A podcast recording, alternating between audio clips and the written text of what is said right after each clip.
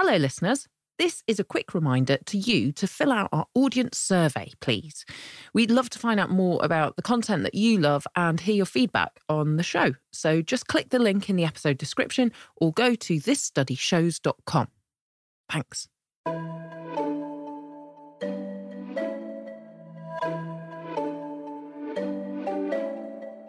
This is Dan George. And this is Marianne O'Hotter. Welcome to This Study Shows, a podcast from Wiley all about how you can transform the way you communicate your research.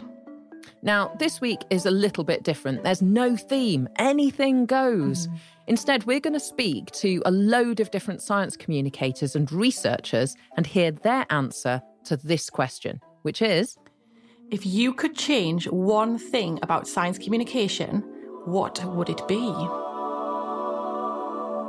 Before we speak to all our uh, guest experts, have you had any ideas of your own on this, Dan? Yes, I have. I mm-hmm. think we should find real incentives for researchers to communicate their science. Oh, incentives. What like? Well, like sort of like in promotion. So for that, um, you sort of have to build up a score for your publication. So, you know, mm-hmm. how many high impact um, papers you've written in, in good journals. You could do the same and build up a score for the number of public outreach events you've had. So, your efforts in public outreach could be um, part of the reward um, in your in your promotion. Aha. Uh-huh.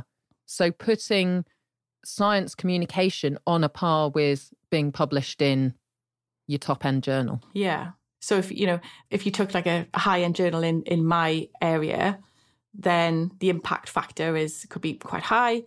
You might then have to do let's say 10 public outreach events in order to have like one of those journals. So 10 events would be valued in the same way as one of those papers in the journals. Does that make sense? Ooh, it does. That sounds quite radical, though. Mm. That would really put the cat amongst the academic pigeons, it would. would it not? Yeah, yeah. But I think it really would sort of make many researchers sort of go, oh, okay, so there is something else that I can do here and, and put more value onto that science communication, which we know is valuable, right? But, but not all researchers yeah. take the time to do it. Do you think that people would push back on that and say, hang on a minute, I haven't even got time to keep up with the the peer reviewed journals. I haven't got time to keep up with um, the work that's being done in other institutes on my specific field at my level of specialism. Mm. I don't have time to, you know, do some public lectures or do a, you know, kids' school program. Yeah, maybe. But writing a journal takes a long time, or paper, sorry, writing a paper yeah. for a journal takes a really long time. And in that time, instead of doing that, or, you know, every now and again, you don't do that. You do the going to school or give a public lecture in the pub, the local pub, uh, you know, whatever it is. I love that. It's so difficult, isn't it? Because good SciComm always seems self selecting. The people who are passionate about it tend to be the people who are good at it because they mm. practice, they they hone their skills, they think about what message, what story they want to share and they have a desire to extend the scope of science beyond the the ivory towers or the the labs mm. and if institutions took that on board and really embedded it into the kind of the fabric of how they operate that would actually change who was interested and therefore recruited in. It would change the kind of talent that would be drawn to science in the first place probably for the better i reckon. Definitely. Like i've, I've had way more phd students have said to me i wanted to do a phd with you because i heard you give a give a public lecture or you came to this sort of youth conference i was at or you know something like that. I don't think i've ever had a phd student come to me and said i read one of your papers in a journal and i really wanted to come and do a phd with you. I'm sure they read your papers anyway. Yeah. Make them read my papers when they they join. Exactly It looks like our first guest is here. Joining us from Nova Scotia, Canada, it's geoscientist Matt Hall. Hello, Matt. Hello. Okay, so if you could change one thing in the world of SciComm, what would it be? I think the, the top thing for me would be banishing the rainbow colour map forever. Mm. Okay, for those of us who don't live in the world of data visualization and geoscience. Just give us a 101 on the rainbow color map and why it's wrong. Yeah, it's that it's that color map that you often see um, in scientific publications in what they call a pseudo color image. So a person's taken a, a, data set, like maybe a topographic map or uh, a map of temperature, and then uh, in order to display it in something other than just a sort of grayscale, they'll map colors onto it, and it's usually the rainbow. So it basically goes, you know, red, orange, yellow, green, blue, and so on. And um, and it's so familiar that you probably almost haven't noticed it because it's everywhere in the literature. Mm. Um, and the problem with it is that um, it's it's a sort of arbitrary distortion of the data. Um, also, people don't um, intuitively associate an order to the rainbow. Although we're familiar with rainbows, you don't necessarily know that orange is less or more than green. Say right. Um, and right. and perhaps worst of all, uh, it's it's terrible for colorblind people. They just can't interpret maps like that, so it's not very accessible.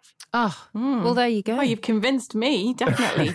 Why, you know, especially in in this sort of era where where we we're really trying to be more accessible and more inclusive. Why do people still use this? Do you think? Yeah, I, you know, it's it's a bit of a mystery. I know um, why. Um, I know why. It, it's because it why? looks nice. Yeah, I Come on, guys. oh, you yeah, see yeah, all these also... scientists, they're like going for a clever answer. I'm like, uh, it's because it looks pretty. Yeah, it does, and it's familiar.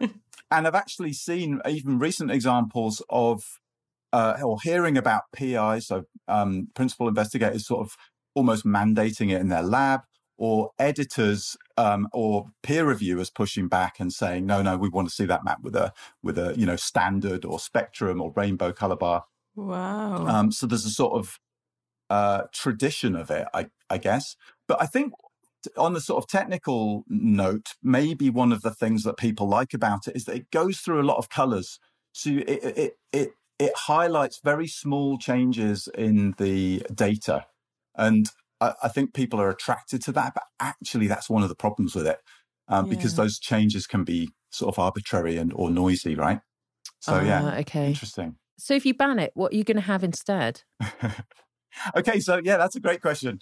Um, because uh, one of the interesting things about it, and, and, again, another reason for its prevalence, I think, is that it, it, was the default color map in a lot of scientific visualization programs and, and libraries.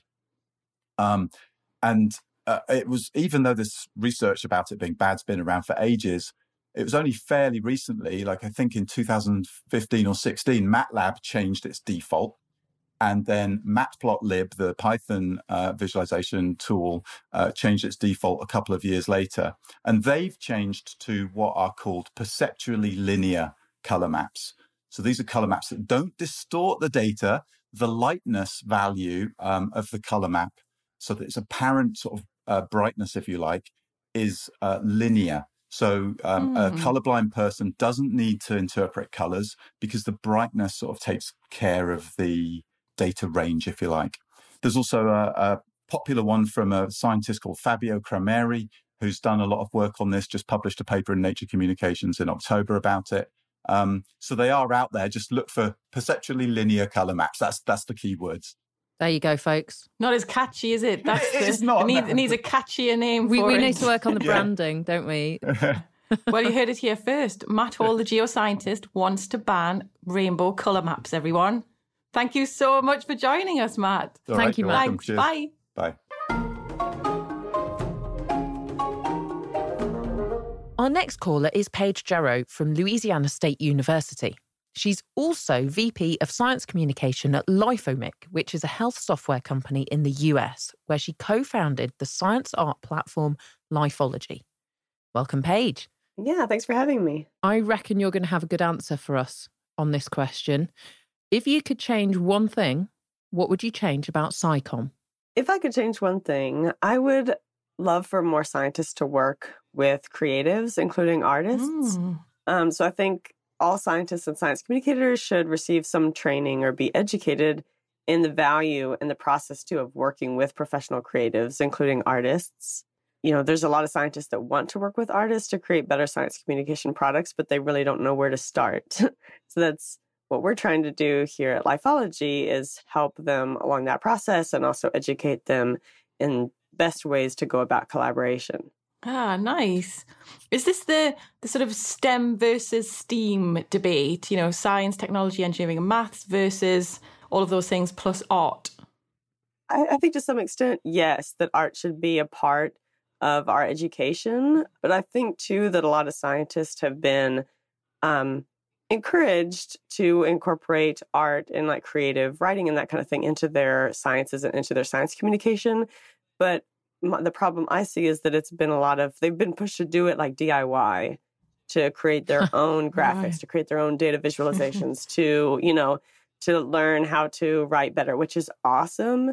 But there's, you know, people that their careers, that they're, you know, training for years and years and years and years has been how to tell good stories and how to create art that really touches people's hearts and minds. So I think more scientists working with those professional creatives is really important as, a, as opposed to doing all of that themselves. Mm. For our listeners who haven't yet seen the light, tell us what is the value of scientists collaborating with creatives? Yeah, I think part of it is is coming out of the other side of this collaboration process with amazing science communication products or even changes in how we see our science, new research questions that we can pursue, you know, um, that innovate our science. So, you know, there's the the products that make our science and science communication better. Um, but I think that for the process of collaborating with someone who sees things very differently than you is immense in terms of like changing your perspective, helping you become a better science communicator, um, and innovating your science. I think for me, that process is always incredible. Like I've worked with, you know, dozens of artists now, and every time I'm just amazed and I learn something new just because they see it so differently than I do. Yeah. The science and the the what I've written or what I'm trying to communicate. Yeah. What what stops more of us doing it then? Do you think do you think funding's an issue? So I, I could imagine, you know, some of the research bodies that that I get um, my funding from would really buy into, you know, when I'm writing a grant, writing an artist into it. But I could imagine, you know, some loving it and some really, really not yeah, funding is definitely an issue. Um, 100%. You know, and that's one of the major barriers when I talk to scientists who, you know, they want to work with artists, but their barrier is funding. But I think that there is funding there that we're not that we don't think about until kind of the research is over, mm. right? So it's like allocating funding and and having that in mind when you apply for your grant to put it in um asking your department heads like using outreach funding to do to work with creatives. I think just awareness that you can do that mm. and thinking about it early is probably a barrier to funding as opposed to just like there's no funding available for it. Are there lots of people doing this already then, Paige? I, I wouldn't know where to start. You know, if I was writing a grant and I and I, you know, thinking, right, I really want an artist to be part of this, what would I do? Like Google? I don't know. How how would I find one? Yeah, yeah, exactly. Yeah. Um, so there's great places. I mean, even just Googling, you'll probably quickly find like hashtag SciArt, where a lot of artists are um, science artists mm. are posting on uh, Twitter that they're kind of posting their work out there. Um, there's also a growing number of networks where directories online where you can go and find an artist, like Art the Science, SciArt Initiative, Lifeology. We're growing a member directory um, of over 800 people who are mostly like artists around the world. And so the first challenge is just like finding someone that you you like their style, you might want to work with them, that also you can envision their style kind of working for your target audience mm. or your purpose. Um, and then reaching out to them because a lot of the artists in our community say that like the earlier the scientist reaches out to them, the better, the more they can help. So I think a great place to start is to start to reach out and start having those conversations and figuring out what you might do together. Yeah. Exciting times. Uh, thanks so much for sharing your one thing Paige. Uh, I really do hope we see more science art collaborations in the future. Thank you. Awesome. You're welcome.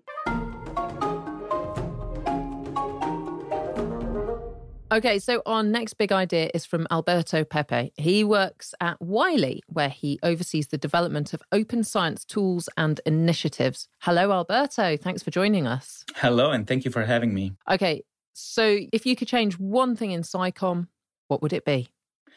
Well, no more PDFs. Whoa. Uh, Them- Whoa, controversial, What? Alberto. But I like it. I like it. Why? Wait, why would hang that on. be Why your- do we like it? What's wrong with a PDF?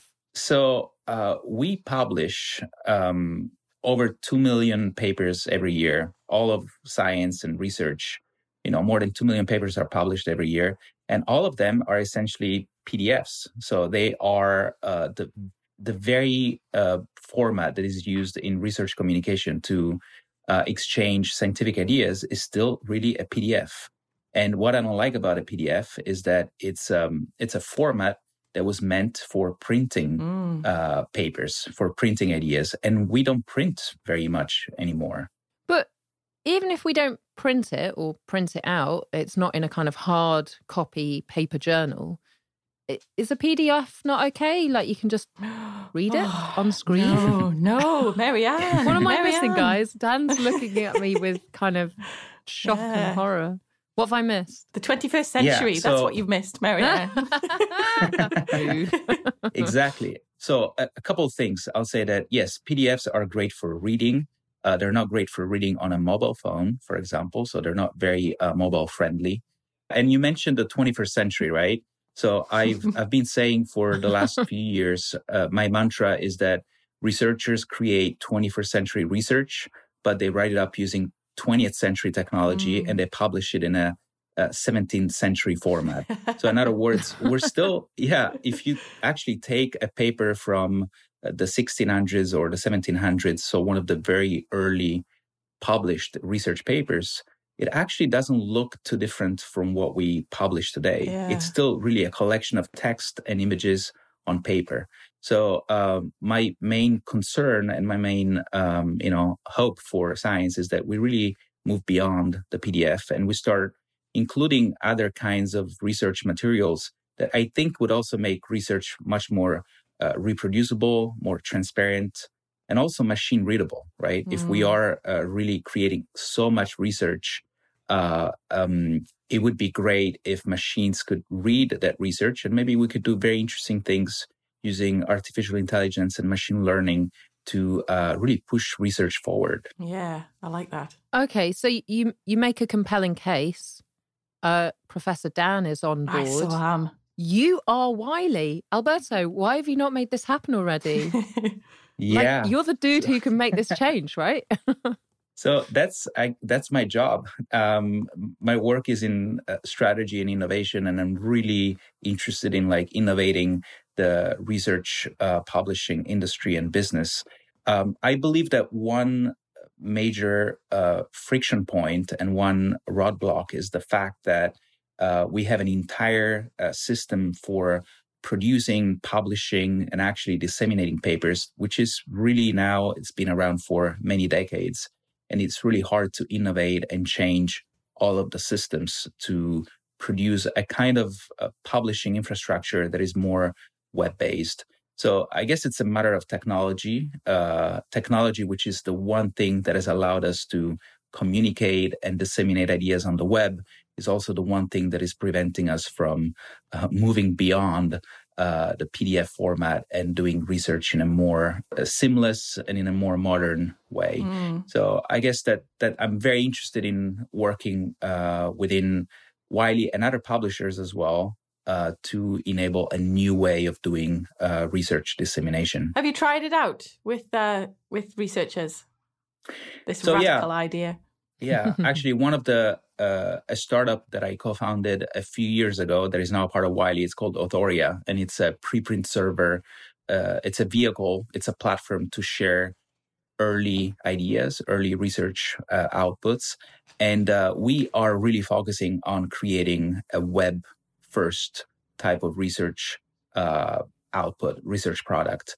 The idea of like really bringing research to the web allows for very cool ways to add data visualizations and new interactive ways to display research content. There's actually a, a pilot that we did with the International Journal Quantum Chemistry, where we allowed um, researchers to not only submit a traditional paper, but also uh, their data visualizations that go with the paper. So, in other words, they oh, had cool. not just a chemical compound uh, presented as a two dimensional figure, but they also uh, deposited the interactive visualization for that chemical compound. And so you can actually zoom in and zoom out and uh, interactively rotate the uh, the chemical structure, and it allows for a much more appealing uh, reading experience. Right? It's really, mm-hmm. I believe that this is really like the future of doing research. It's uh, it's with a more, much more interactive and playful way to displaying and sharing your uh, research data. Thank you for mm. sharing your idea, Alberto. Thank, thank you. you so much. Of course, thank you.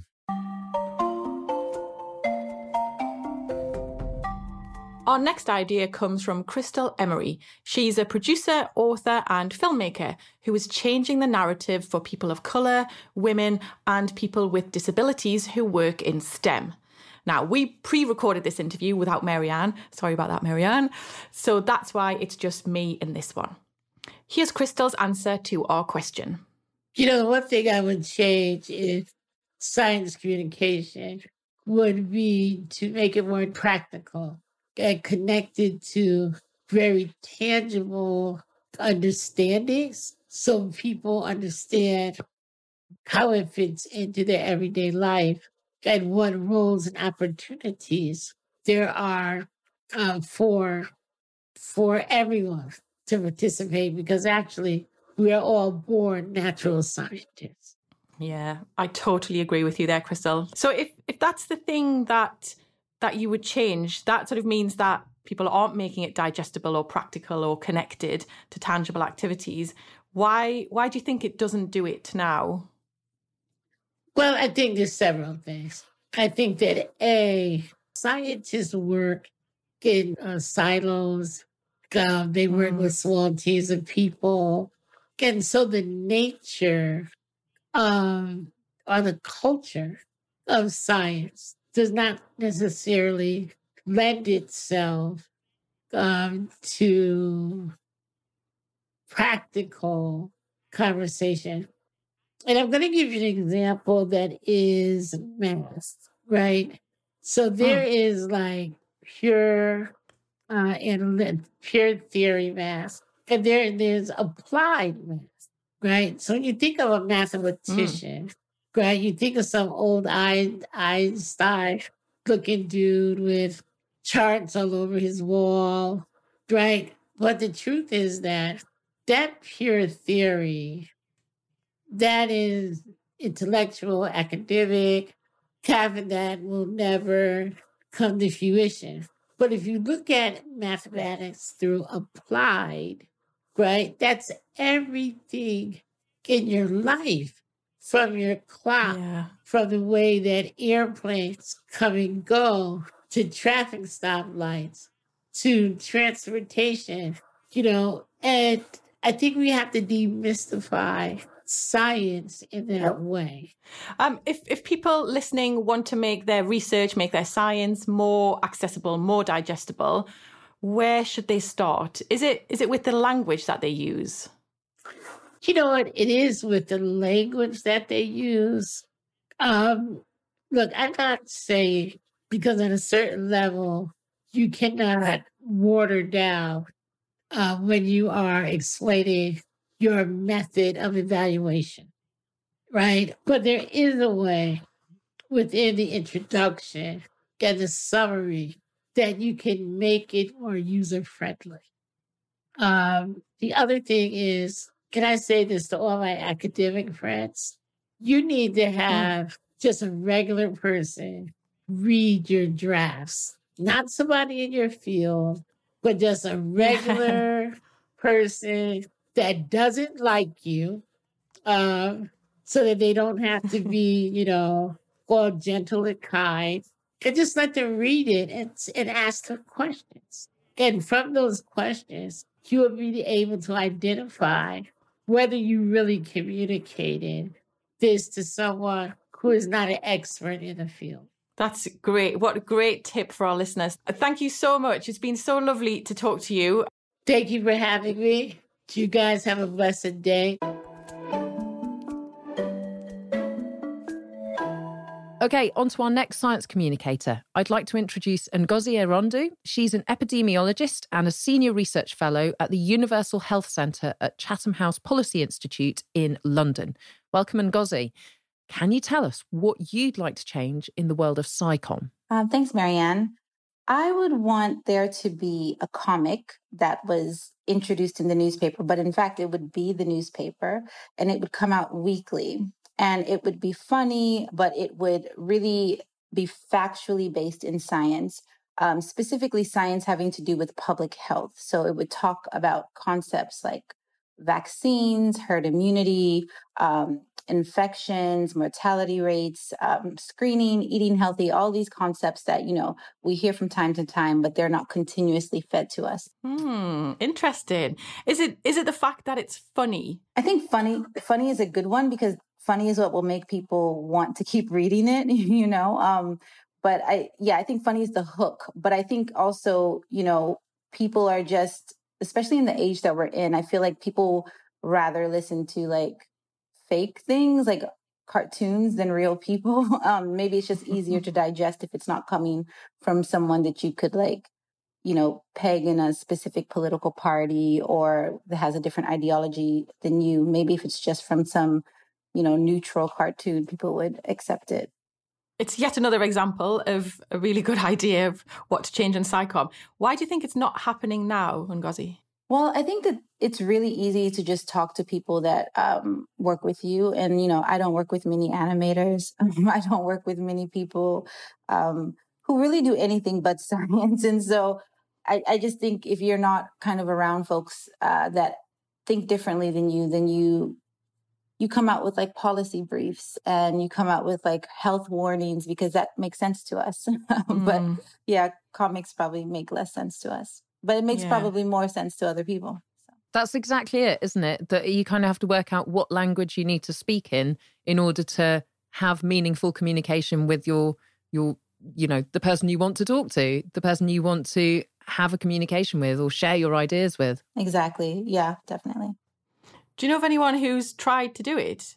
Well, actually, during the Ebola outbreak, so um, I worked in Guinea during the Ebola outbreak, and um, there were there were a lot of uh, like local people who, like local artists who um, painted science communication messages on the um, on the like walls and on, on houses. Um, and they, these they were all cartoons. They were like you know people having conversations and saying you know, like, um, how come you're not shaking my hand? And it's like, oh, you didn't know that Ebola is transmitted this way. And, you know, like that. And I know they did that in Liberia and Sierra Leone as well.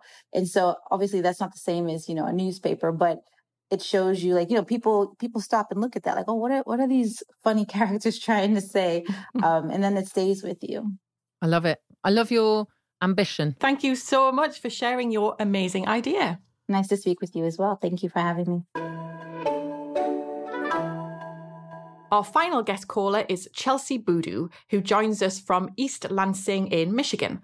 Chelsea is working on a biomedical engineering PhD at Michigan State University, and she's also president of her university's SciComm organization. Chelsea, what's one thing you'd like to change in science communication? There are a lot of things I would like to change, but if I had to pick one, I think it would be for students to actually be acknowledged for the outreach and the science communication that they do. And this can be encouraged by programs, for example, by requiring students to do a science outreach project or even just an outreach focused on their department. And are we talking just graduates or kids who've just come from school? It's their first experience at university, and you go, this is part of your the expectations we have for you as you, you know, progress in your science. Well, maybe I'm biased because I did outreach starting from middle school. I loved doing outreach in high school, and I think that really encouraged me to be very involved in my community whenever I got to college. And I've seen programs, even in undergraduate programs, require this. And I think it's something that people become more well rounded and connected to their what they're focusing on, if it's their thesis or even just what they want to do in the future. And then getting to know other people that are like minded and care about what they are studying, I think also helps encourage them as well. So there's some pushback that I remember my PhD students having is um, they, they were talking to some other PhD students and saying, you know, we should we should definitely do more outreach.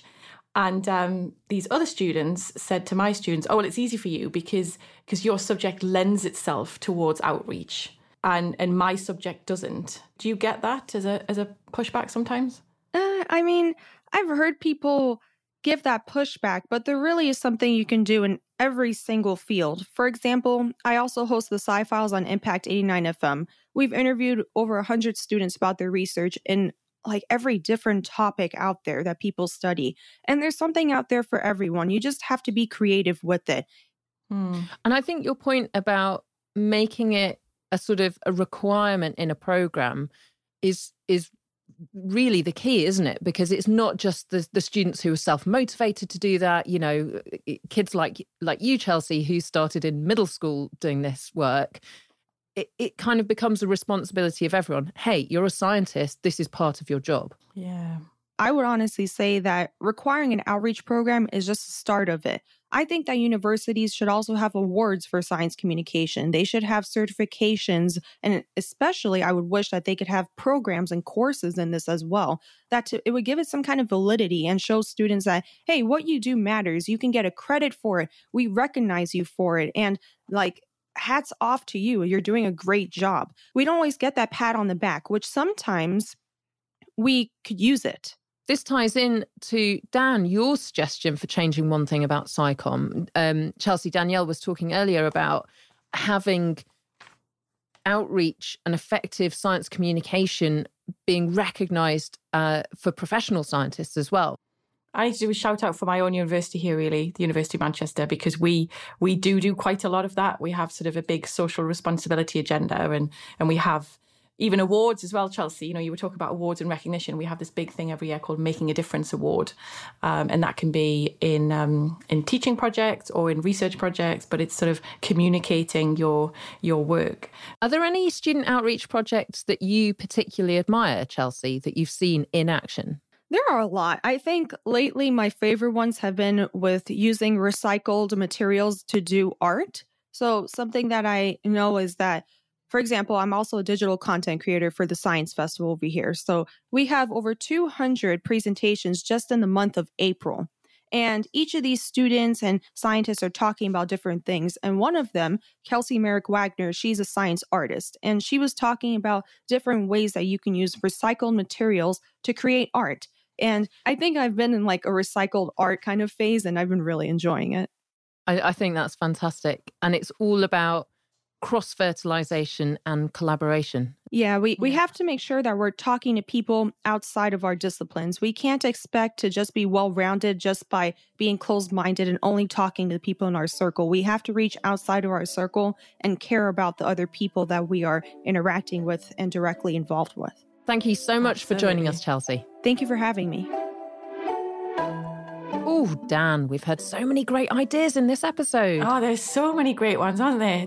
I feel like there are some quicker wins than others in here.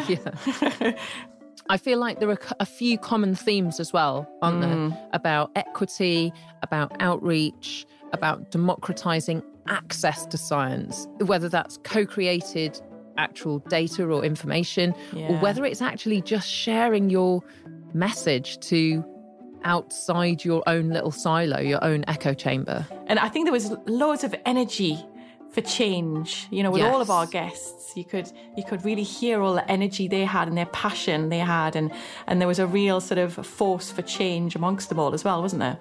Yeah. And it's not just about improving SciComm it's actually about changing what it means to be a scientist. That's a really good point. It isn't sort of SciComm as an afterthought and, and mm. how to make it good as an afterthought. It's truly embedded sort of in the embryonic stages of your science. Yeah, and not just your science, but embedded in who you are, what your identity is. Yeah, yeah. Oh, I feel empowered and inspired. Me too. Yeah, and energized. Yeah, yes. I love it. Come on, let's change the world. Okay, folks, hopefully you're feeling uh, inspired and energized, just like me and Dan, because that is the end of this week's show. So thank you for joining us and get out there and be the change. Oh, yeah, God, that's absolutely. so cheesy. But you know what I mean. If you'd like to answer today's question yourself and tell us one thing you'd change if you could, you can tweet us at Wiley in Research or email us at thisstudyshows at wiley.com. We would love to hear from you. Bye-bye. Bye. This Study Shows is a Listen Entertainment production for Wiley Research. It's presented by Danielle George and me, Marianne O'Hotter. It's produced by Maddie Hickish. The executive producer from Listen Entertainment is Nick Minter, and the executive producer from Wiley Research is Samantha Green.